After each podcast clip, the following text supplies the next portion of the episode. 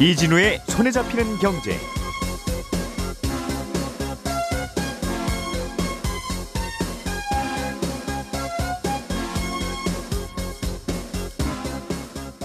안녕하십니까 이진우입니다. 정부의 집합 제한이나 금지 조치 때문에 폐업을 한 가게들이 많이 있죠. 어, 이런 가게들은 앞으로는 남은 계약 기간에 월세를 내지 않고 바로 계약을 해지할 수 있도록 법이 생겨서 어제부터 시행됐습니다. 어, 손님이 끊겨서 가게 문은 닫았는데 계약 기간이 남아 있어서 가게 월세는 계속 내야 되는 문제를 해결하기 위해서 만든 법인데 구체적으로 어떤 내용 담고 있는 법인지 그리고 혹시 논란거리는 없는지까지 자세하게 좀 짚어보겠습니다. 1,800억 원이 넘는 회사 돈을 빼돌린 혐의를 받는 오스템 임플란트 직원이 경찰에 체포됐습니다. 자세한 내막은 앞으로 경찰 수사를 통해서 밝혀질 텐데 이미 오스템 임플란트는 주식시장에서 거래가 정지된 상황이라서 투자자들에게 미치는 영향이 꽤 큰 상황입니다. 혹시 오스템 임플란트라는 종목을 담고 있는 펀드나 ETF에는 어, 어떤 영향이 있을지 오늘은 이 얘기도 좀 덧붙여서 해보겠습니다. 정의선 현대차그룹 회장과 정몽구 현대차 명예회장이 현대글로비스 지분 10%를 글로벌 사모펀드에 매각했다는 소식도 함께 들어보죠. 1월 6일 목요일 손에 잡히는 경제 광고 잠깐 듣고 바로 시작하겠습니다. 우리가 알던 사실 그 너머를 날카롭게 들여다봅니다. 평일 아침 7시 5분 김종배의 시선 집중.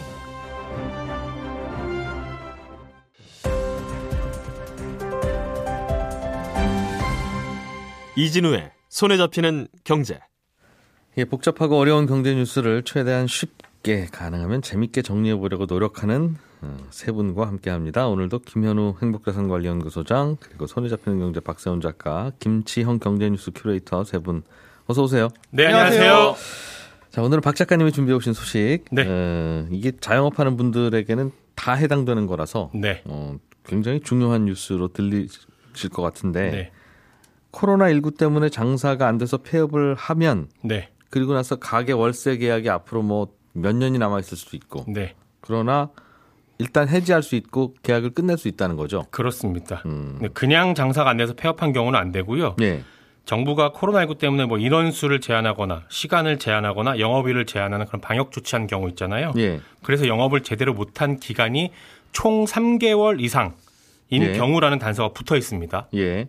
이런 경우에 뭐 예를 들면 5년 계약을 하고 1년 영업을 한 후에 정부 조치를 한 3개월 정도 영업을 제대로 못하는 바람에 폐업을 하게 됐다. 음. 그러면 계약 기간이 남았더라도 앞으로는 계약 해지를 할 수 있게 됐습니다. 그동안은 이게 안 되는 바람에 폐업을 하더라도 남은 기간 동안 계속 월세를 냈어야 됐거든요. 이 정부의 방역 방역 조치 때문에 영업 못한 기간이 3개월이 넘는 가게는 우리나라 전체 가게 아닙니까 지금? 그럴 수 있죠. 그렇죠. 방역 네. 조치 때문에 그랬으니까 최근에. 그렇습니다. 예. 다만 또 이제 오늘 통보한다고 바로 계약 해지되는 건 아니고요. 예. 통보한 날로부터 3개월 후에 계약이 가능해지는 겁니다. 음. 그러니까 세입자는 계약 해지 통보를 해도 3개월간은 어쨌든 월세를 내야 되고요. 예. 건물주 입장에서는 3개월 동안 새로운 세입자를 찾아야 되는 겁니다. 음. 그리고 계약이 해지가 되는 거기 때문에 보증금도 다 돌려줘야 되거든요. 예. 근데 건물주가 세입자 보증금을 항상 현금으로 가지고 있는 건 아니잖아요. 네. 그러니까 건물주는 계약 해지 통보받고 3개월 안에 보증금도 마련을 해야 됩니다. 음. 언제 나갈지 모르는 상황이 됐다. 그렇습니다. 다음 세입자를 잘 찾을 수 있으면 괜찮은데 세입자를 잘 못 찾게 되면 네, 요즘 다 장사 안 되는 게 서로 비슷할 테니까 그렇습니다. 이것도 좀 고민거리는 되겠네요. 네, 뒷부분에 조금 더 자세히 설명해 드릴게요. 권리금은 그럼 받아가는 것도 이- 이런저런 이제 법 규정이 있는데 네. 그건 어떻게 됩니까? 그것도 다 됩니다. 이 경우는 계약이 법적으로 정당하게 해지가 되는 거라서 예. 일반적인 계약 해지 상황이랑 똑같다고 보시면 됩니다. 따라서 권리금도 정당하게 받아서 나갈 수는 있는데 예. 다만 이제 권리금이라는 게 뒤에 들어오는 세입자에게 받아서 나가는 거잖아요. 음. 근데 영업이 안 돼서 나가는 경우이기 때문에 다음 세입자 찾기가 쉽지는 않을 거다. 그렇습니다. 권리금 받아 나가는 것도 쉽진 않을 수가 있습니다. 예. 상가 임대차 보호법은 이게 이번에 바뀌는 규정이 바로 이 법을 바꾼다는 건데 그렇습니다. 상가의 그 보증금과 월세가 어느 정도 금액 이하인 가게들에만 적용되는 법이잖아요. 그렇죠. 환산 보증금이라고 하는데 예. 지역마다 다르지만 서울은 9억 원 이하인 예. 경우가 적용이 되거든요. 보증금에 100개월치 월세 더한 그 금액이 9억 원을 맞습니다. 넘으면 상가 임대차 보호법의 보호를 지금은 못 받는데 그렇죠. 즉이이 조항도 마찬가지입니까? 그건 아닙니다. 이거 언론에 거의 보도가 안 된 부분인데 네. 아, 말씀하신 것처럼 이 상가임대차 보호법은 환산 보증금이 어느 정도 규모 넘어가면 적용 안 되지만 예. 예외 조항들이 있거든요, 몇 가지. 음. 예외 조항이 들어가면 환산 보증금 규모랑 상관없이 적용이 되는데 예. 요거는 예외 조항이 들어가 있습니다. 음. 그렇기 때문에 상가 규모랑 상관없고 전국에 있는 모든 상가에게 동일하게 적용이 됩니다. 다 적용이 된다. 네. 정부의 방역 조치 등으로 뭐 이런 문구겠죠, 그러면? 네, 그렇습니다. 이게 당연히 지금까지 장사 안 돼서 폐업도 했는데 가게는 계약을 했으니까 계약 기간까지 다른 세입자 못 찾으면 네. 계속 월세를 물어야 되는데 또 가게 월세가 만만치 않잖아요. 그렇죠. 그래서 곧 세입자들이 고통스러웠을 거는 이해도 되고 법의 네. 취지는 충분히 이해가 되는데 그렇죠. 혹시 뭐 이, 근데 다만 이- 이거를 정부가 좀 도와준다라고 하면 그거야 뭐 그럴 수 있겠다 싶은데 가게 주인, 네. 그러니까 상가 투자자, 네. 건물주가 네. 손해를 좀 보더라도 좀 하라는 뜻이라서 그렇습니다. 이 논란은 없을지 모르겠어요. 그렇습니다. 그리고 또 한 가지 먼저 우려가 되는 건 뭐냐면요. 예. 법에 보면 이렇게 돼 있어요. 계약을 해지할 수 있는 조건이 정부의 방역 조치로 경제 사정에 중대한 변동이 있는 경우 예. 이렇게 돼 있거든요. 예.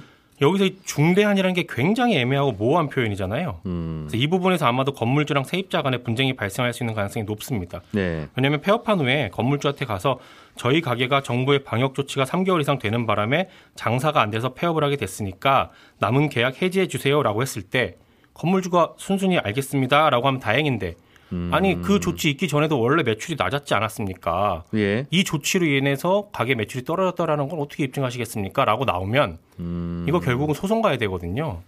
근데 장사가 안 돼서 폐업을 하신 분들이 소송에 들어가는 비용을 감당하는 게 만만치가 않을 거고 현장에서는 꽤 혼란이 좀 있을 것 같습니다. 음. 그러니까 이거는 그럼 예를 들면 건물주나 가게 주인이 받아들이지 않으면 네. 그 이거 좀 계약 해지합시다라고 하는데 받아들이지 않으면 소송 가야 되는 문제라는 네, 거죠. 분쟁 조정이나 소송을 가야 됩니다. 그리고 소송 가게 되면 입증을 해야 됩니다. 표현이 애매하니까. 그렇습니다. 어, 다른 법들이야 임대차 보호법에 이런저런 명확한 규정이 있어서 네. 싸울 여지도 별로 없을 수 있는데. 네, 요거는 다툼의 여지가 좀 있을 수 음. 있고 그리고 말씀하신 것처럼 임대인의 손실 그럼 이거 어떻게 할 거냐라는 예. 정도 생각을 해볼 필요가 있는데 폐업한 세입자가 나가고 그 자리에 새로운 세입자가 들어와서 기존 월세 계속 내면 별 문제는 큰 없을 문제는 겁니다. 없죠. 그렇습니다. 예. 근데 그렇지 않을 경우는 공실로 둘 수밖에 없고 그러면 그만큼 이제 임대인의 손실이 나는 거겠죠. 음. 월세를 좀 내려받으면 세입자를 금방 구할 거 아니냐 싶기도 하지만 예. 임대인 입장에서는 월세를 내리려고 해도요. 그게 쉽지가 않은 게 상가 임대차 보호법을 보면 계약 후에 한 10년간은 월세를 5% 이상 못 올리게 돼 있습니다. 그러니까 음. 월세를 내려서 계약을 하게 되면 애초에 10년 동안 월세를 당초보다 덜 받게 되는 거니까. 사실상 거의 못 올리는 거랑 마찬가지라서 예. 월세 내리는 건 쉬운 결정이 아니고요. 그리고 반대로 또 장사를 새롭게 하라는 분들에게도 부담이 될 수 있는 게 뭐냐면 예. 건물주가 오히려 이런 경우에 월세를 올려서 다시 계약을 할 수도 있어요. 왜냐하면 계약 중간에 정부 조치로 계약을 해지하는 경우가 또 발생을 할 수도 있거든요. 오히려 감사합니다 하는 건물주도 있을 수 있고 그렇습니다. 대개는 그렇지 않은 건물주들도 있을 수 네. 있고. 또 그때 발생할 수 있는 손실을 월세를 올려서 미리 받으려고 할 수도 있기 때문에 임대료가 오히려 올라가는 경우도 발생을 할 수가 있습니다. 이게 보통 임대차 보호법은 뭐 계약 기간이 2년이면 2 플러스 2년으로 해서 뭐 4년까지 할 수 있다 하니까 네. 도대체 4년은 얼마만한 기간이냐 이걸 가지고 싸울 일은 서로 없잖아요. 그렇죠. 그러니까 법이 있으면 당연히 다 보호도 되고 서로 소송 가는 일은 적은데 네. 말씀하신 대로 정부의 방역 조치로 경제 사정에 중대한 변동이 있을 경우는 된다 하니까 네. 이거는 서로 논란의 여지가 계속 있겠네요. 그렇습니다. 소, 음, 소송할 여지도 있고. 네. 알겠습니다. 이게 다른 나라들도 좀 이런 조치들을 하고 있는 나라들이 종종 있죠. 외신에 보니까 그런 경우들이 네. 있던데. 법안 만들 때 다른 나라들 입법 사례들 참고를 해서 만드는데 예. 미국이나 영국 같은 경우도 코로나19로 장사가 안 된 경우에는 세입자가 계약 기간이 남아 있더라도 요 계약 해지할 수 있게 특별법 만들어 두고 있고요. 예. 일본 같은 경우도 민법에 코로나19처럼 세입자가 뭘 잘못해서 장사가 안 돼. 게 아닌 경우는 음. 계약 해지를 할 수 있게끔 민법 개정안을 만들어 둔 상황입니다. 예. 김현우 소장님 네. 모스템 임플란트 소식 좀 업데이트해서 들어보려고요. 네. 음, 이게 오스템 임플란트라고 하는 임플란트 만들어 파는 회사의 직원이 회사 돈에 꽤 많은 금액을 횡령해서 자기 계좌로 넘긴 후에 사라졌었다. 어제 잡혔죠. 아, 근데 어제 체포됐다는 게 새로운 소식이고. 네, 그렇습니다. 음. 그 중에 뭐 금괴도 한 700억 원어치 사서 보관을 하고 있는 것으로 확인이 됐고, 예. 어, 그래서 어느 정도 이제 회수는 될 것 같이 보이는데 정확한 금액이나 이런 것들은 조금 나와 봐야 됩니다. 음, 금괴를 갖고 있었군요. 네, 금 금괴를 샀다고 합니다. 음, 개인 범죄일 가능성이 조금 좀 높아 보이네요. 그럼 예, 아주 추측할 수는 없습니다만 네, 보통은 이게 이제 회사 돈 가지고 대주주나 대표이사랑 공모했을 경우엔 네, 그것 그 돈 빼서 다른데 열심히 투자해서 차익을 만든 다음에 다시 끼워놓고 차익은 이제 가져가고 네. 그런 거 하는 경우가 많은데 금괴를 갖고 있었다는 건 그 자체를 어, 그냥 어, 숨겨놓을 예, 숨길 도- 그 돈을 숨기려는 의도가 있었던 걸로 보이죠. 경찰이 조사를 하겠죠. 예. 이 회사를 주식에 편입한, 그러니까 펀드에 편입한 펀드들도 있을 거고, 예. ETF들도 있을 거고, 네. 여기에는 어떤 영향이 있습니까? 지금 갑자기 거래 정지가 되어 있는 종목이 됐는데. 그러니까요. 이 오스템 임플란트가 작은 회사면 그런 걱정 안 할 텐데 꽤 큰 회사입니다. 예. 아, 물론 지금까지는 뭐 거래 재개 여부라든가 어, 상장 폐지를 할지 말지를 심사하는 것조차도 어, 그 심사를 할까 말까도 아직은 결정된 바가 없습니다. 24일에 그 심사 여부가 결정이 되는데 일단은 거래가 정지돼 있는 상태잖아요. 예. 그러니까 이 오스템 임플란트 주식을 직접적으로 소유하고 계신 분들도 계실 거고 그분들뿐만 아니라 이걸 담고 있는 펀드 ETF도 문제고 그리고 비단 요 오스템 임플란트 사태뿐만 아니라 앞으로도 뭐 비슷한 일이 벌어지면 그런 펀드나 ETF는 어떻게 되는지 이것도 이제 관심 가져보시라는 측면에서 한번 준비를 해봤는데요. 지금 현재 코스닥 상장사가 1,535개입니다. 그 중에 오스템 임플란트는 시가총액 순위로 따졌을 때 23위고요. 그렇게 대형주다 보니까 여러 가지 지수에 현재 편입이 되어 있어요. 예. 펀드에도 다양하게 담겨 있고요. 아, 대표적인 지수를 보면 뭐 코스닥 150 혹은 코스닥 대형 주 지수 여기에도 편입이 돼 있고 헬스케어 여기에 이제 임플란트 회사니까 뭐 의료기기 지수 심지어 그린 뉴딜 탄소 효율 지수 이게 다양한 지수들에 포함이 되어 있는 종목입니다. 네. 이런 지수를 추종하는 인덱스 펀드들도 많고 ETF들도 많고 이걸 담고 있는 펀드들도 많은데 그 비중은 조금 조금씩 다르죠. 그 비중에 따라서 결과는 다르겠지만 예. 나중에 거래가 재개되거나 그 다음에 주가가 어떻게 움직이느냐, 만약에 상장 폐지가 되느냐 이거에 따라서 크고 작은 영향을 받을 수밖에는 없는 상황인 겁니다. 음, 그 지수 편입이나 뭐 펀드 편입이나 ETF에 편입된 종목. 예를 들면 삼성전자가 갑자기 1년간 거래 정지다. 네. 그러면 무슨 일이 벌어지는 거냐? 네, 이런 그렇습니다. 의문하고도 비슷하죠. 그렇습니다. 그런데 지금은 거래 정지인 상태잖아요. 예. 사실상 지금은 아무런 영향이 없습니다. 오스템 아, 임플란 거래된 상태에서 주가가 안 변한다고 생각하면 되니까. 네 얼음땡 생각했을 때 얼음만 상태거든요. 음. 14만 2,700원에 지금 현재 거래 정지 상태인 걸로 가격이 고정되어 있어요. 그러니까 오스템 임플란트 편입하고 있는 펀드든 ETF든 요 가격에서 고정시켜 놓은 상태라 아무런 가격 변동이 없는 주식을 하나 보유하고 있는 그런 거나 마찬가지입니다. 다만 이제 ETF 같은 경우에는 거래되는 그 가격이 시장 가격이 펀드의 자산 가치 움직임과 일치하도록 유동성 공급자가 이제 시장에서 가격을 제시하는데 네. 이게 나중에 가서 움직임이 실제와 크게 괴리가 벌어질 수 있습니다. 예를 들어서 코스닥 150 지수가 뭐 1% 올랐다. 그럼 이걸 추종하는 ETF도 만 원이라면은 만 100원이 오를 수 있도록 유동성 공급자라는 이 역할을 하는 증권사가 예. 이 가격을 계속 제시하고 그걸 맞춰줘야 되는데 지금 제시하는 가격이 오스템 임플란트를 현재 가격에 고정시켜 놓고 제시를 하고 있다는 거죠. 음. 그러다가 거래가 재개되게 되면 어, 혹은 지수가 새로 편입되는 일이 생기면 이건 이제 상장 폐지에 대한 일이겠죠. 네. 이러면은 ETF의 가격을 새로 맞춰줘야 되는데 그때 돼서 어, 괴리가 크게 발생할 수 있다. 특히나 이제 ETF 같은 경우에는 레버리지 ETF라고 해서 가격 움직임이 두 배로 움직이는 것들이 있잖아요. 네. 한달 정도 거래 정지가 됐는데 그 가격의 움직임 동안 움직임과 아, 실제로 거래가 재개됐을 때 움직임이 크게 벌어질 수 있다라고 해서 일부 자산운용사에서는 지금 공지사항에 어, 이런 부분에 대해서 주의하세요라는 공지를 띄워놓은 곳들도 있습니다. 음. 예, 펀드 같은 경우에도 거래 시점에 대해서 이제 재개 시점에 대해서 기준 가격이 크게 달라질 수도 있는데 예, 만약에 만에 하나 아, 그럴 가능성은 뭐 적어 보이기는 하지만 상장 폐지가 될 경우에는 손해가 크게 발생할 수 있어서 하나은행 같은 경우에는 이 오스템 임플란트를 담고 있는 펀드를 어제부터 5일부터 판매를 중단해 놓은 상태입니다. 음, 이미 사신 분들은 이미 사신 분들은 사실 어쩔 수가 혹시 없습니다. 수- 펀- 어, 이게 상장 폐지가 되면 네, 그냥 그만큼 손실을 똑같이 떠안는 거군요. 그래서 맞습니다. 펀드 투자자들이 맞습니다. 음. 비슷한 사례가 좀 있었습니까? 좀 이런 큰 회사가 갑자기 이런 문제가 생겼 을 경우가? 그런 경우가 사실은 지금까지는 없었어요. 여러 음. 지수나 펀드에 편입될 정도로 규모가 컸던 회사가 예. 거래가 정지됐다가 거래 재개된 사례는 있었습니다. 그런데 음. 상장 폐지가 된 사례는 없었거든요. 예. 그러니까 삼성 바이오로직스가 아, 상당히 긴 기간 동안 정지가 됐다가 재개된 사례인데 네. 이 분식회계 문제로 2018년 11월 15일부터 12월 10일까지 거래가 정지가 됐었거든요. 그러다가 거래 재개가 결정이 됐는데 재개한 당일날 15% 넘게 급등하기는 했습니다. 음. 근데 좀 다른 점은 뭐냐면 이 경우에는 아, 거래 정지가 될 것 같다라는 뉴스들이 돌면서 이미 가격이 많이 그 전에 빠져 있었고 네. 정상 가격을 어떻게 보면 찾아간 거였거든요. 근데 오스템 임플란트는 갑작스럽게 예고 없이 정지됐었고 예. 앞으로 어떻게 될지는 아무도 모르는 거라서 이 부분에 대해서도 어, 지금 당장 이, 이 종목을 편입하고 있는 펀드나 ETF를 갖고 계신 분이 어떻게 대응을 해야 됩니다라고 섣불리 말씀드리기도 굉장히 조심스러운 상황입니다. 예. 자, 김치형 큐레이터가 준비해 오신 소식. 네. 음, 현대 글로비스. 예. 현대 글로비스가 이제 현대차 사신 분들한테 차 배달해 주는 그렇습니다. 네, 들었어요. 물류 아니면 뭐 수출하는 차를 네. 배에다 실어서 어디로 이제 싣고 가든가 그 회사가 정의선 현재 현대차 그룹 회장하고 정몽구 명예회장이 개인 지분들을 좀 많이 갖고 있는 맞습니다. 그런 회사여서 왜 회사 계열사 도와로 도와주는 회사를 왜 회장님 개인이 갖고 계십니까? 네. 이런 논란이 좀 있던 회사인데 이 지분 갖고 있던 것 중에 10%를 칼라일 그룹에 매각했군요. 예, 예. 어제 이제 장 끝나고 이 뉴스가 나왔고요.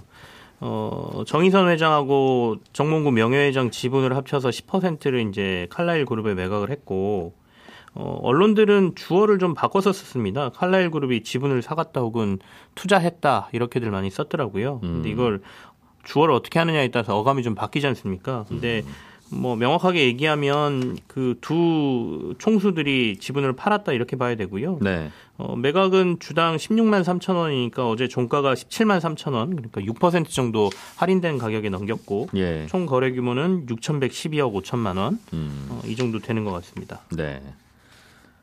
매각을 그럼 10%를 아들과 아버지가 합쳐서 파, 판 거죠. 네, 맞습니다. 음. 한 6천억 원어치 정도. 예, 예. 이게 그럼 칼라일은 왜 이 지분을 산 거고 네. 정의선 정몽구 이 두 분은 왜 판 거냐 이 해석이 좀 필요할 것 같은데요. 어, 칼라일 그룹이 좋아서 투자했다기보다는요. 예. 어, 필요에 의해서 정의선 회장하고 정몽구 회장의 지분이 팔려 나갔다 이렇게 봐야 되는데요. 이게 공정거래법상 이른바 사익 편취 규제 이거를 좀 쉽게 얘기하면 일감몰아주기 규제라고 하거든요.